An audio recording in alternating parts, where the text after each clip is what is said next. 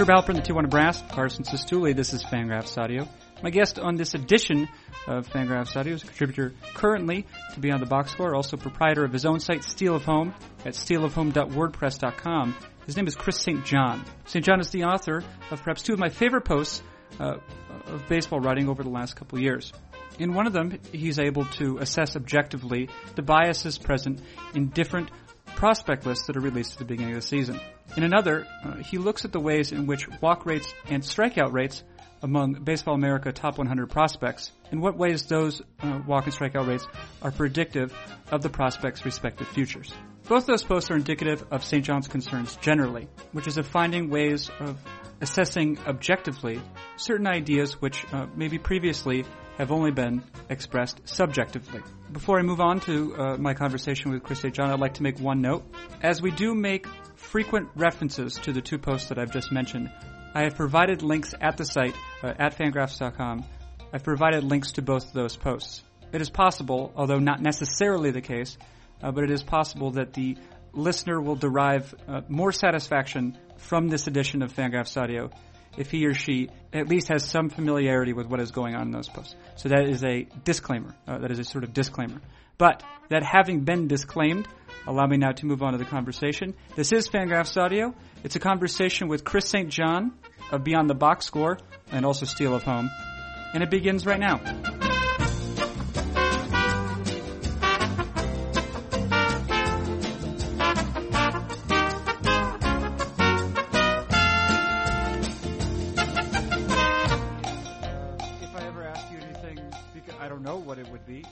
But if you something you don't want to answer, you should say, I, I refuse to answer that.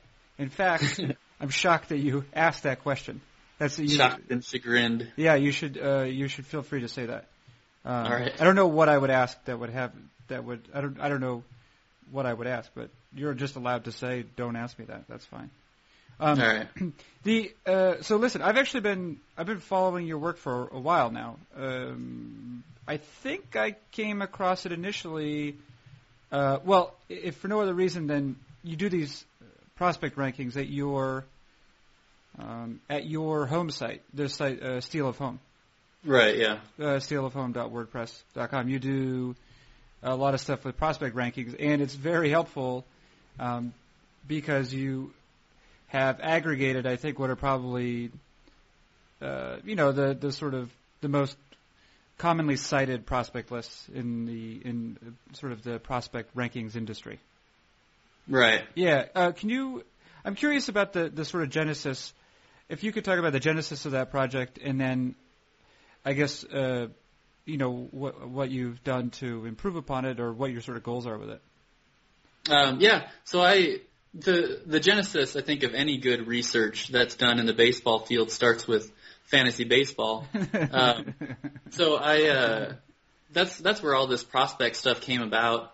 Um, I I, uh, I I joined a dynasty baseball league where you have a a nice size roster and then um, a, a minor league roster and there's a prospect draft every year. Um, and so that's where all of the prospect stuff came from was that I, I wanted to find the best prospects. Um, and there are all the different sites um, that do prospect research and so I figured, uh, well, why not just put them all together um, and come up with a consensus list. Um, so I did that, uh, and and that's basically what I used for my for my prospect drafts. Um, so I I, I, I um, would would take all the the lists and put them together, and then so instead of instead of averaging them, um, because not every list ranks every prospect, um, give a, a point value. So one a rank of one is 100 points, and then down from there, and then rank them by the total amount of points.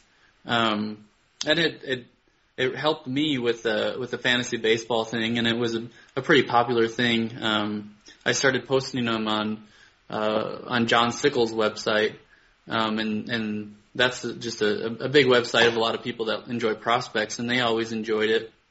Um, so I kept doing it. Um, And what year? And- What year we did you start this project? I think um, I think it was 2000.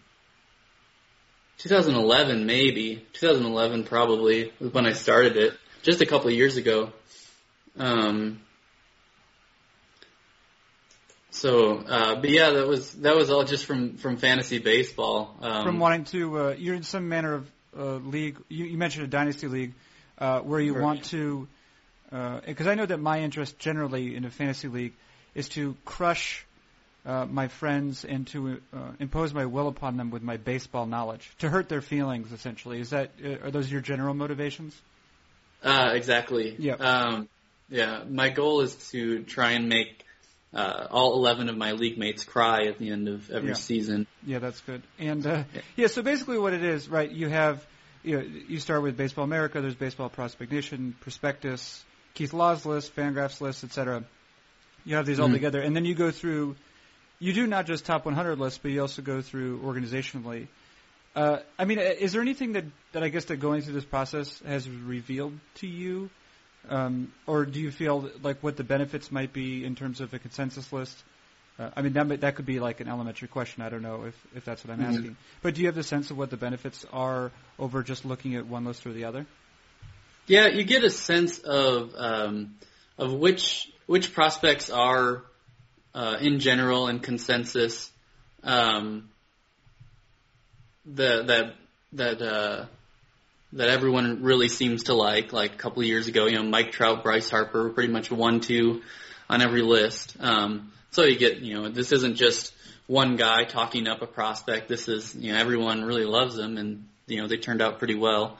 Um, the uh, uh, but then it's it's also interesting to see to see other prospects that are that some lists just have really high and some have really low or um, and and on each of the with each of the lists I do um, players that have the most variability. Um, and then players I call them surprising inclusions or exclusions. Um, so players that um, that maybe only a couple of lists have, but those lists really love them, um, or players that most lists have, but that some lists just don't have on there. Um, and so that those are where the where it's kind of interesting to look at the list and see the the players that stick out, players that um, like say Keith Law would rank, you know, in the top 50, but isn't even on most of the other lists. Um, to see uh, which players that they think are really gonna um, come to the forefront maybe next year um, that they're trying to get ahead of um, the rankings, and you know they they don't really think this prospect is in the top 50, but they they want you to they want to catch your attention with it um, and and tell you that this guy could maybe uh, stick out. Um, one one example of that this year was Adalberto Mondesi, um, or I guess he's going by Raul now, but he uh, he he wasn't on a lot of lists because he's a he's a 17 year old prospect in the Royal system, and um, so he's he's not one of the top prospects quite yet, but he's he's someone who could really bust out this year. Um, and so a couple a couple of the lists had him ranked pretty highly, but but not everyone did. Um, so that's where it's really interesting to look at those lists um, and, and find the the prospects that really jump out. Yeah, and if I'm not mistaken, the most recent version of what you're talking about here, not only where you um, aggregate all the lists together and, and come up with a consensus top 100 or whatever, but actually look through and I mean you have essentially here an objective way of of um, teasing out the biases. I guess if, if that's the case uh, of the Right. of the different uh, of the different lists and the, and of course the people who are compiling them. Um, I think Right, the, most, exactly. the most recent version of this is at the is beyond the box score from the beginning of April. Is that right? That's right. Yeah, the, the 2013 ones. Yeah. Do you? I mean, going through it, do, do you ever sort of seek to to look for uh, any sort of uh, continuity or cohesion among the among the prospects at a certain list? Uh, so, like you say, Keith Law's list. Maybe you look at that and you say, well, from looking at Keith Law's list and his likes, players he likes more than other uh, other um, uh, prospect outlets, players he dislikes more, um, his surprising inclusions, his surprising exclusions. Do, do you begin to see a theme, or or is it a little bit too um, too dispersed for that? Um, well, I put this year. I, I started. I started trying to find the best ranking philosophy that I could because that's that's the biggest thing. Um, I think the differences between the lists is really the individual philosophies of what they think makes a good prospect. Um, so if you if you take Keith Law for instance, and, and his is good because he has um, he has a pretty well defined philosophy, um, basically that he looks more for higher ceiling players. Um, and so it's um, it's difficult for me. I'm not exact. I, I'm, I'm not a, a, prospect maven myself, uh, to steal your terminology. Um, I just uh, analyze, you know, what other people do.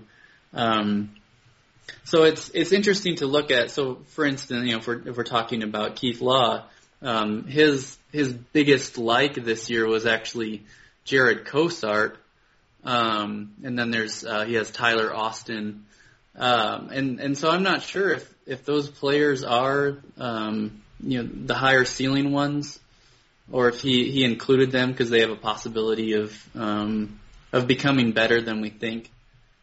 Um, and then if but if you look at his at his dislikes, um, like Mike Olt is one of them, um, and I think that's pretty general. He's not um, Mike Olt isn't exactly a high ceiling player. Um, he's just someone that uh, you know has has a has a higher floor, I think. Um, but, but, but he also has, of course, Javier Baez on there, uh, James right, yeah. Jose Fernandez, all of whom were signed. Uh, you know, I mean, a couple of them. Well, I guess no, Jose Fernandez is domestic as well, but they uh, they were out of high school, all of them. And so oh, okay. that's yeah. not necessarily consistent. Yeah, but it is interesting. Yeah. I, I think it is interesting, and, and it's it's fine, uh, honestly, for for our purposes right here. If if it's not something that you've necessarily uh, been able to describe concretely, is to say, well, these exclusions or these likes necessarily add up to or or help to um, give evidence right, describe of, their, yeah. of bias or one way or the other. It is interesting though that I think that especially because in this post from Beyond the Box Score at the beginning of April, um, where you do do aggregate all these lists, um, you do include the ranking philosophy. Now it's curious that you mentioned with Law, he's he's someone who's going to look at uh, ceiling uh, or value ceiling more highly than than another one.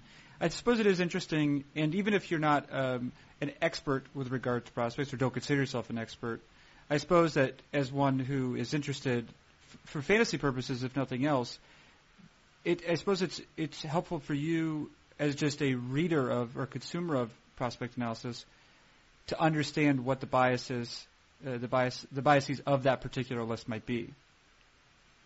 Right. Yeah. Um, yeah. And uh, another big one um, that because I think a lot of a lot of lists they say um, that they they rank a certain way, but they still tend to follow consensus.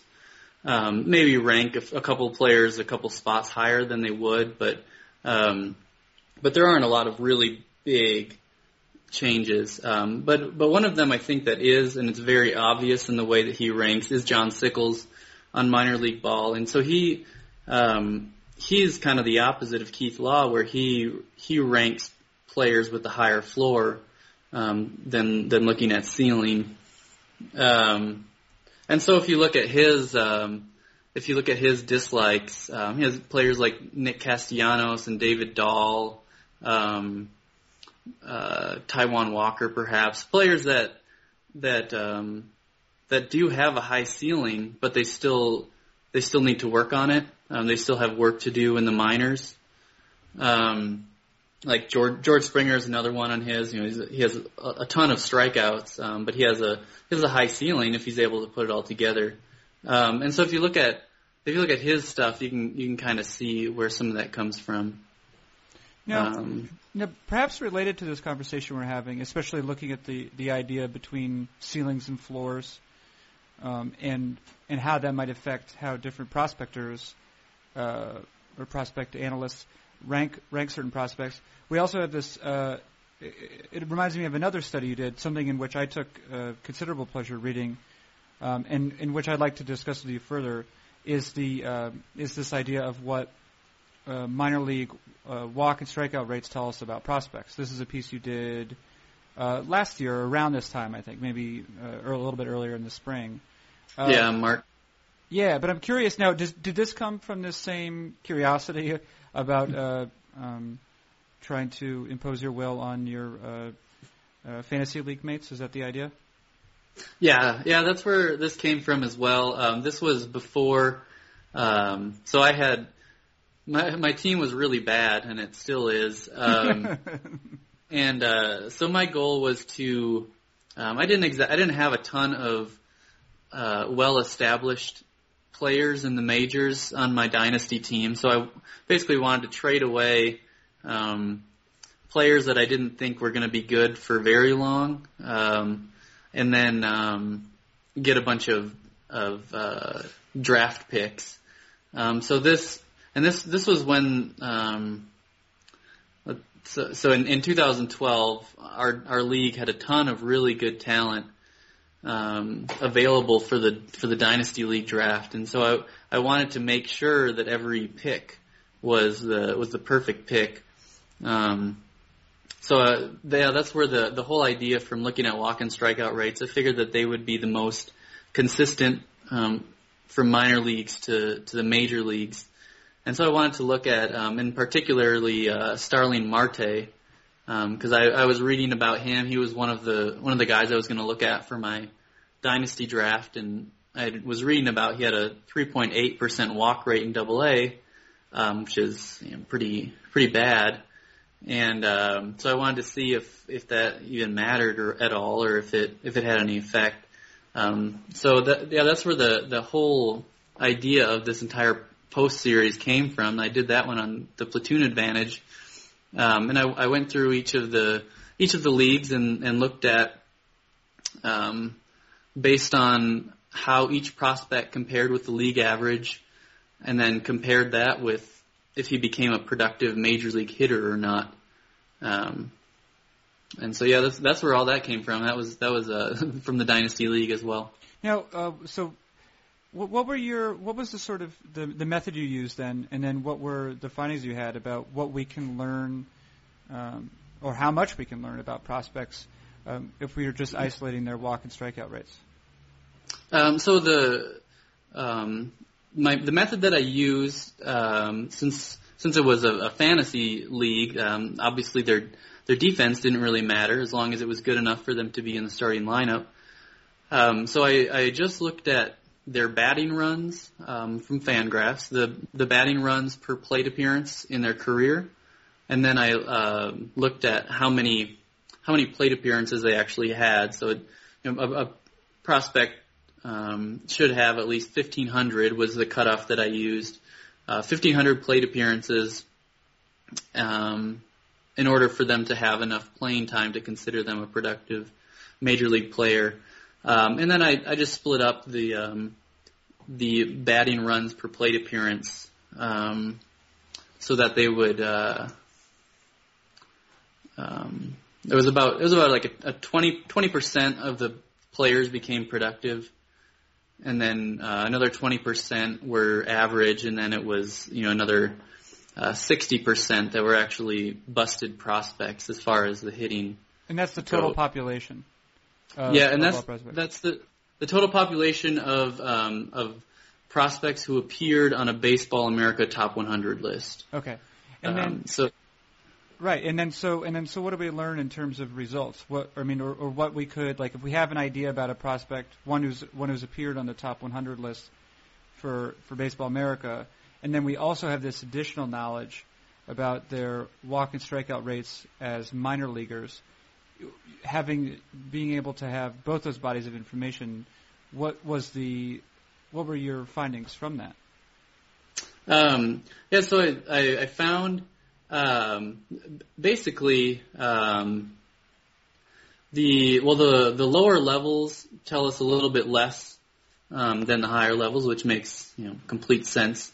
Um, but but really, what I found um, was so a, a low walk player is most likely to be a bust, um, which actually led to me not not drafting Starling Marte, and I, I dra- in his place, I drafted Oscar Taveras, which hopefully will will turn out pretty well for me. Um, we'll still see. Uh, Marte is obviously not a, not a great example because he's um, still a, a, fairly productive major league player early in his career.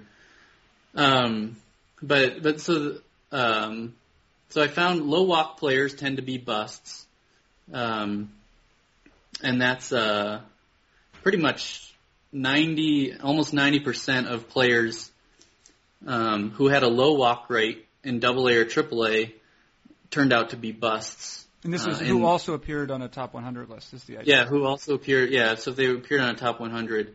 Um, one of the players, which is kind of interesting in in Double A, so Raul Mondesi, the actual the father, um, in in Double A, his he had a very low walk rate, um, which was much lower than than the league average, and he had a high strikeout rate to go with it. Um, but he actually turned into you know a pretty productive major league player, um, about 28 wins above replacement. Um, and so he's he's kind of the exception to the rule. Um, To the to But- the Raul, you might say. to yeah, right, exactly. you to could, the Raul. You could say that if you were going to make a mediocre joke. exactly. uh, but but if you look at Rey Ordonez and Lance Niekro, those are two players who had um, low walk rates, and they did not turn into productive major league hitters. Um, so that that was the one that was the one thing I found that I was uh, looking at the whole purpose of it. Um, that low walk players in the minor leagues do tend to be busts. Um, and then to, to go from there, if we look at players who had a lot of walks, who did walk, um, they're they're a lot more likely to become productive major league hitters. Um, so if um, for Double A and Triple A, it's um, 30, 30 to forty percent of players with high walk rates uh, do become productive players. Um, and so if we if we compare that to the 20% that's average, um, it's definitely better for a prospect to have a high walk rate. Um, And now, when you say uh, when you say high, what, what was your what was your sort of definition for that bucket as opposed to low? so um, I, I just used standard deviations. So I, I compared um, each prospect to the league average of the year that they performed um, in in that league, and then uh, one standard deviation above and below I called low or high, and then two standard deviations was very low or very high. Um, and so that was I just used uh, the standard deviations above the or below the league average. Um, so when I'm talking about low or high here, I'm act- I actually combine both one and two standard deviations. Um, so just players um, high or low would be one or two, one one standard deviation above or below the league average for that year.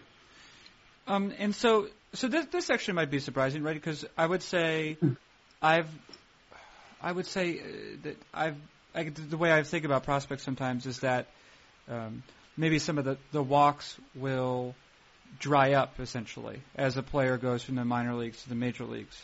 Um, but it sounds like what you're saying is that that's not necessarily the case.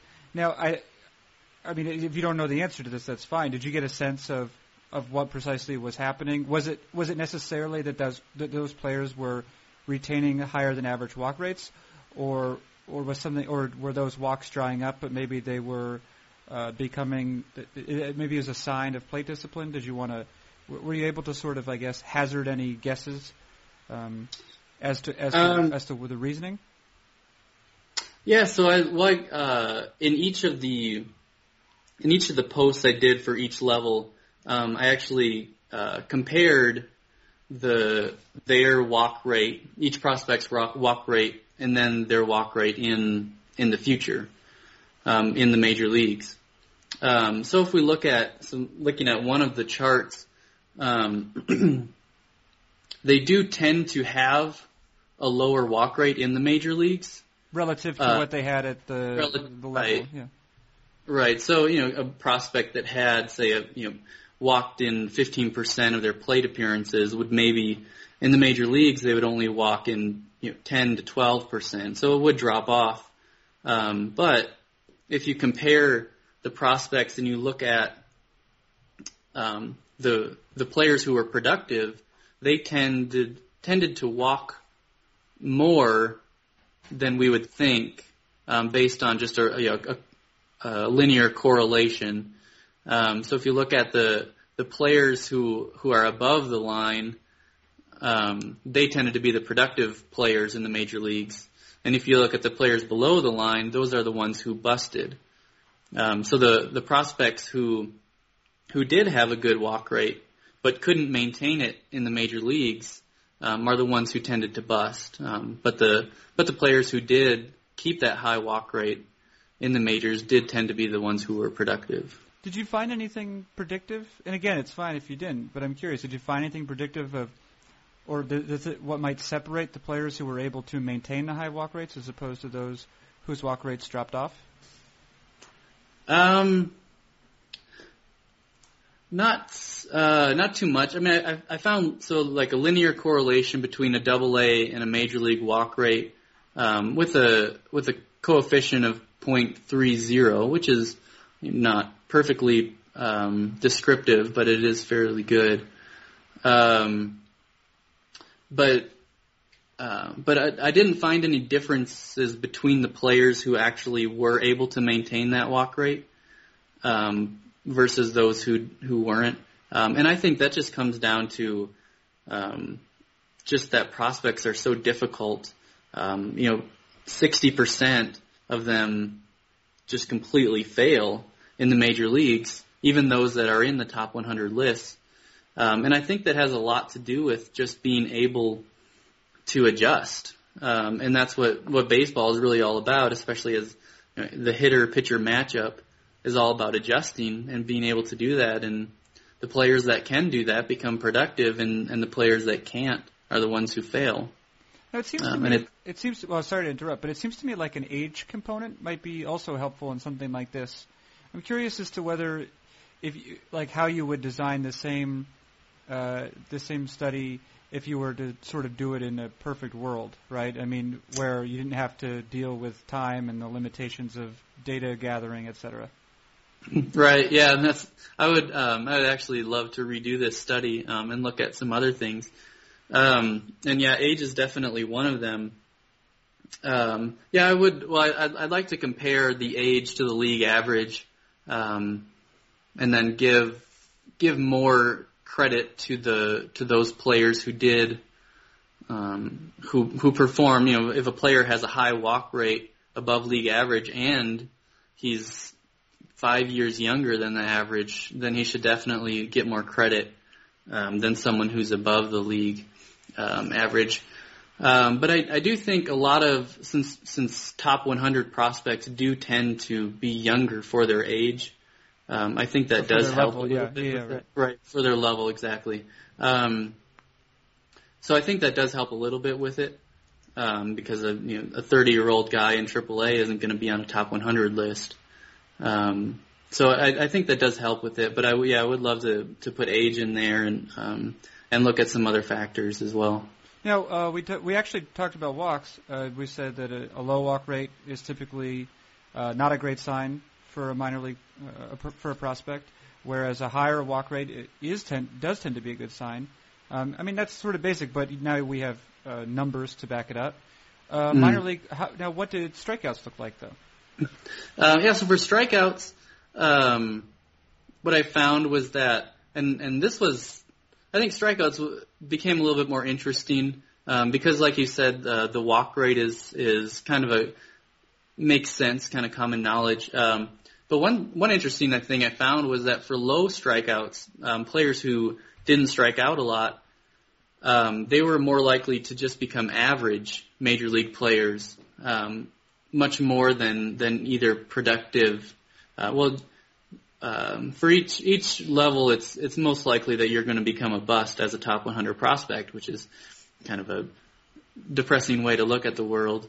Um, but for for those players with with low strikeout rates, um, they were they were more likely than than any other type of rate to become an, just an average uh, major league player.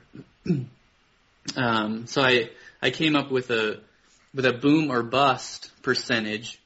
Um, and so so if we look at um, like a, a player in Double A with a low strike with a low walk rate, um, his boom or bust is is about um, eighty percent. Um, but if we look at a at a player with a low strikeout rate, his boom or bust is only 75%. Um, so the the players with low strikeout rates are more average type players than they are um, players that you know become the the top ones in the major leagues. Um, and then for for high strikeout rates, um, and I think this is kind of makes goes with common knowledge as well. Um, they were more the most likely to be boom or bust prospects. Um, and so that's you know, someone like George Springer, um, who has who has he has he has power and he has contact ability, but he just strikes out a bunch. Um, and so for for Double A, um, your the boom or bust rate for strikeout high strikeout prospects was 92 percent, um, which is just incredibly high. That uh, and that that's actually pretty consistent from from low A all the way up to Double A. Uh, about 90 percent of prospects who have at least one standard deviation above the average in their strikeout rate are 90% to be either really productive or fail. Um, and so that that again um, just kind of goes with common common knowledge or something you, that you would think um, if if this guy is able to uh, hit enough home runs or make enough contact even with all of his strikeouts, then yeah, he's going to be a great player. But but if he just can't make enough contact, well, he's not going to make it in the major leagues. Right. Yeah, and I guess that's it goes with uh, we see a lot of and probably Marte is not. Uh, it, it would be uh, among the sorts we would consider, or at least along those lines. You have a player who is on those lists because he has a lot else going on, right? Mm-hmm. And right. you say, well, well, he, he's he's got a lot of tools, um, and the contact rate we'll see. You know, we'll see if he can cut it, or, or, or if he can increase it to such a level as where it's not a huge liability, and he, we can allow his other tools to play.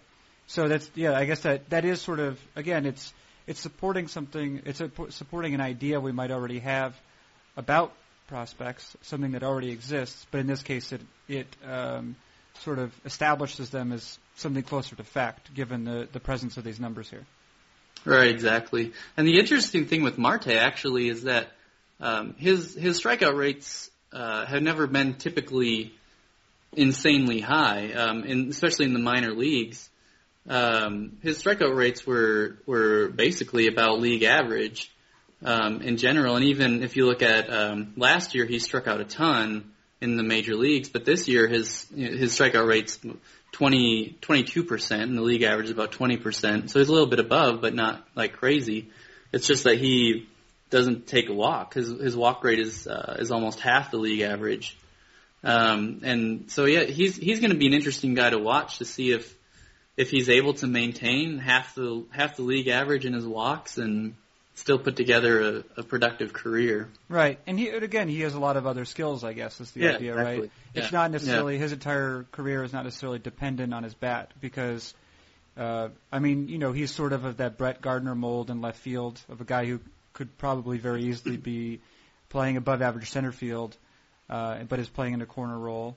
Um, so you know he has the defensive skills. He also uh, is is likely going to be um, producing above average number of runs on the base pass, both by stealing bases and taking extra bases.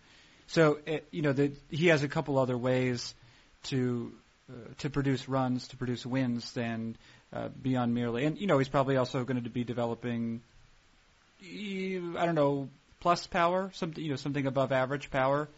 Um, just given his age right now and what he's already able to do uh, from a from a power point of view. Um, Yes. and yeah, just looking exactly. at his physique, I mean, he's he's pretty impressive physically. yeah. Um, yeah, th- this is all this is all really exciting stuff. It, it seems like again, with regard to this, what we're talking about, um, if I had, uh, if, it, if there was a sort of wish fulfillment segment of this, looking at strikeout walk differentials, I think might be an interesting addition to that, and also the effect that power might have. Because if a guy has like a low strikeout rate, like you said, you, or we're talking about the strikeout rates and the boom or bust possibilities. If a guy has a lot of power and a high strikeout rate, then that's something obviously you can live with, right? Um, Right. And if along with that he's also walking a lot, then that also seems, you know, like Adam Dunn has carved out a major league career based on that. Um, Hmm. Um, whereas if a guy strikes out a lot and he also doesn't hit for power, or and he also doesn't walk a lot, um, then that's just me. I could do that. I could have a high strikeout rate and uh, and do all those other things, um, and not hit for power or ever walk. Uh, that's something I could handle. And uh, so, right, it seems like like a uh, in terms of maybe going further with something like that, if we have like a you know the ideal uh, study, like so adding in some of those factors would be interesting. I, I guess I guess generally right. speaking, if we could speak on a general level, looking at these two projects we discussed here, both the idea of aggregating uh, prospect lists and finding consensus, you know, finding consensus uh, among the, these uh, top 100 prospect lists or organizational prospect lists. That, and then also looking at, um, um, also looking at the, the, the potential, the indicators, um, what, what strikeout rate at a minor league level represents, what walk rate at a minor league level represents. It seems like if we could characterize it, you have some concern, you have some interest in sort of finding some objective ways of looking at prospects. Would that be would that be fair? Would that be a fair characterization? Right, exactly. the The whole purpose of of all it, um, of all of the research is trying to find um, the the players who who are more likely to become productive major leaguers. Um, and so the the purpose with the consensus ranks was to find the players who everyone really likes, and well, if everyone really likes them, then they're probably going to be good. Um, and then the same thing with the with looking at minor league walk and strikeout rates was was trying to put a number to to how likely a, a prospect is going to become productive in the major leagues. Um, so yeah, that's, the whole purpose of all of it is is trying to to find those prospects which are most likely to succeed. Do you sense that you've learned anything about? I mean, without getting into the scouting side of it, although if you if if that knowledge helps you, then please bring it up. But is there anything that uh, you've learned, or what's the main thing you've learned about prospects? I suppose uh, from going through these sort of two objective ways of looking at, at minor league players. Um, well, I think the biggest thing I've learned. Um, so when I when I first started this, I honestly um, had no prospect knowledge whatsoever. Um, it was it was like Christmas every time a new player would come up to the major league because I'd never heard of him before. Um, but so but the biggest thing that I've noticed with um, with this is is it's just so obvious when you look at it that just a lot of prospects just fail. Um, and a lot of play, you know, Mike Trout and Bryce Harper and Manny Machado, um, they've turned out pretty well, but you know, for every one of those, there's there's 10, 20 prospects that that are supposed to be really good, and then all of a sudden they just um, they just fail. Um, and so that's the biggest thing I've noticed is that even even if these players are held in high regard, they still have are most likely to fail, um, which which is kind of sad, but um, it's that's just the truth is that prospects just are likely to not succeed in the major leagues because it's it's really hard to do. So maybe it's a little bit less like Christmas now, and more just like kind of one of the lesser days you get off from work or something like that. Like a right. just sort of like a like a generic state holiday or something.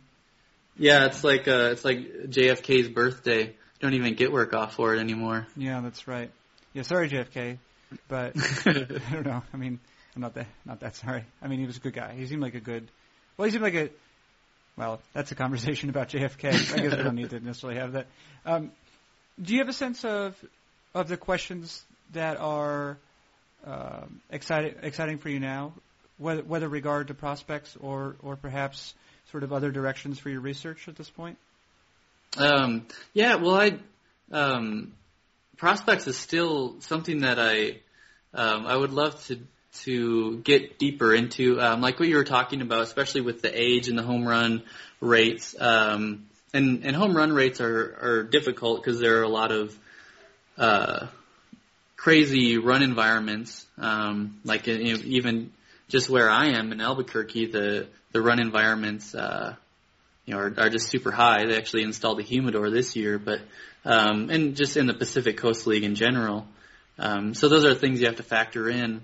Um, but I'm always looking, and and this is not even just in prospect research, but in everything that I do.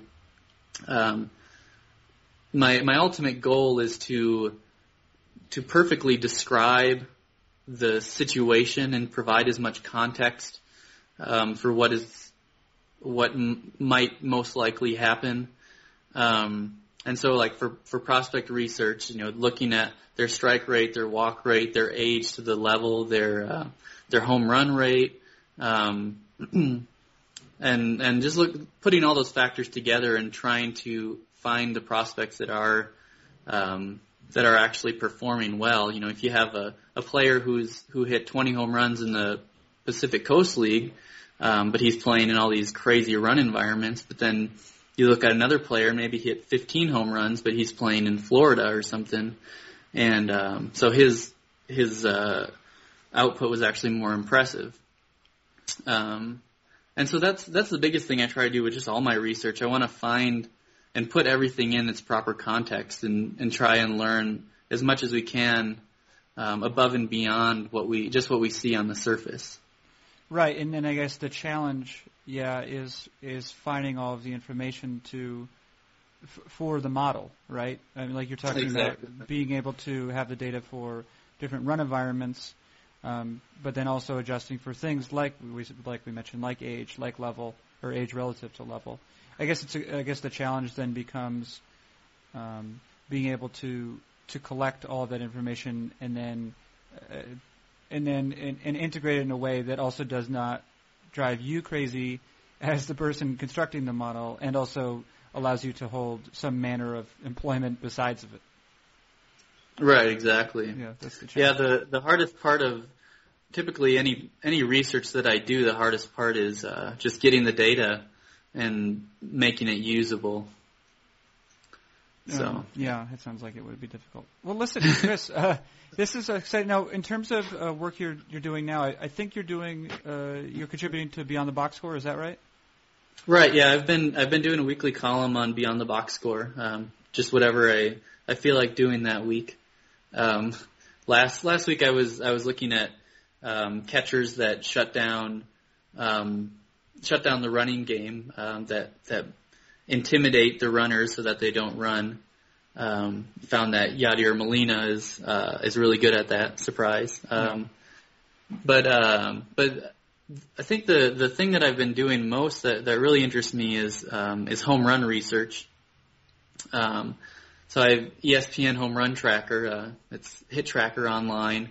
Um, has has data for for every home run since 2006. They have um, the speed off the bat and apex, and they have um, uh, true distance, which is how far the ball would have landed if it if it landed on the ground, and and then they have standard distance, um, which is if you strip away all of the effects of the environment, how far would the ball have gone? You know, if the if the wind was calm and if it was a, a normal day. Um, and so I've been I've been doing a lot of research uh, with with that with just the ESPN Home Run Tracker website. Um, I created a, a statistic and I, I try and um, get get everyone to look at it uh, as, as much as I can. Um, but it's I, I call it home run damage, um, and I have I have it on my on my website, um, and it basically takes uh, takes the the speed off the bat and the distance of the home run, um, and compares it to the average, uh, and then adds those two together. Um, so it, it uses z scores. So it um, the the distance away from the average, and then the standard deviation of all home runs, um, and then it gives it a point value. And then I add those two together and find which home runs were actually the most impressive. Um, and so, so uh, like a few weeks ago, and you'll you'll see every once in a while someone will will be impressed with a home run because it reaches the third deck or whatever. Um, but I think we all know that uh, a lot of those home runs are down the line, and the reason it reaches the third deck is because the third deck is you know only like 350 feet away from home plate. Um, and so, so they, they look impressive, but they're they're not actually objectively impressive um, if we take away the the visual aspects of it. Um, so I uh, so I, I created this home run damage statistic to objectively look at how impressive home runs actually are. Um, so if we look at uh, the the top home run was actually hit by Adam Dunn, um, and he has he has a lot of the top home runs. He hit some pretty impressive home runs, uh, which I don't think anyone will disagree with. Um, but he hit he hit a home run um, in 2008, which was pretty much to straight center in Chase Field.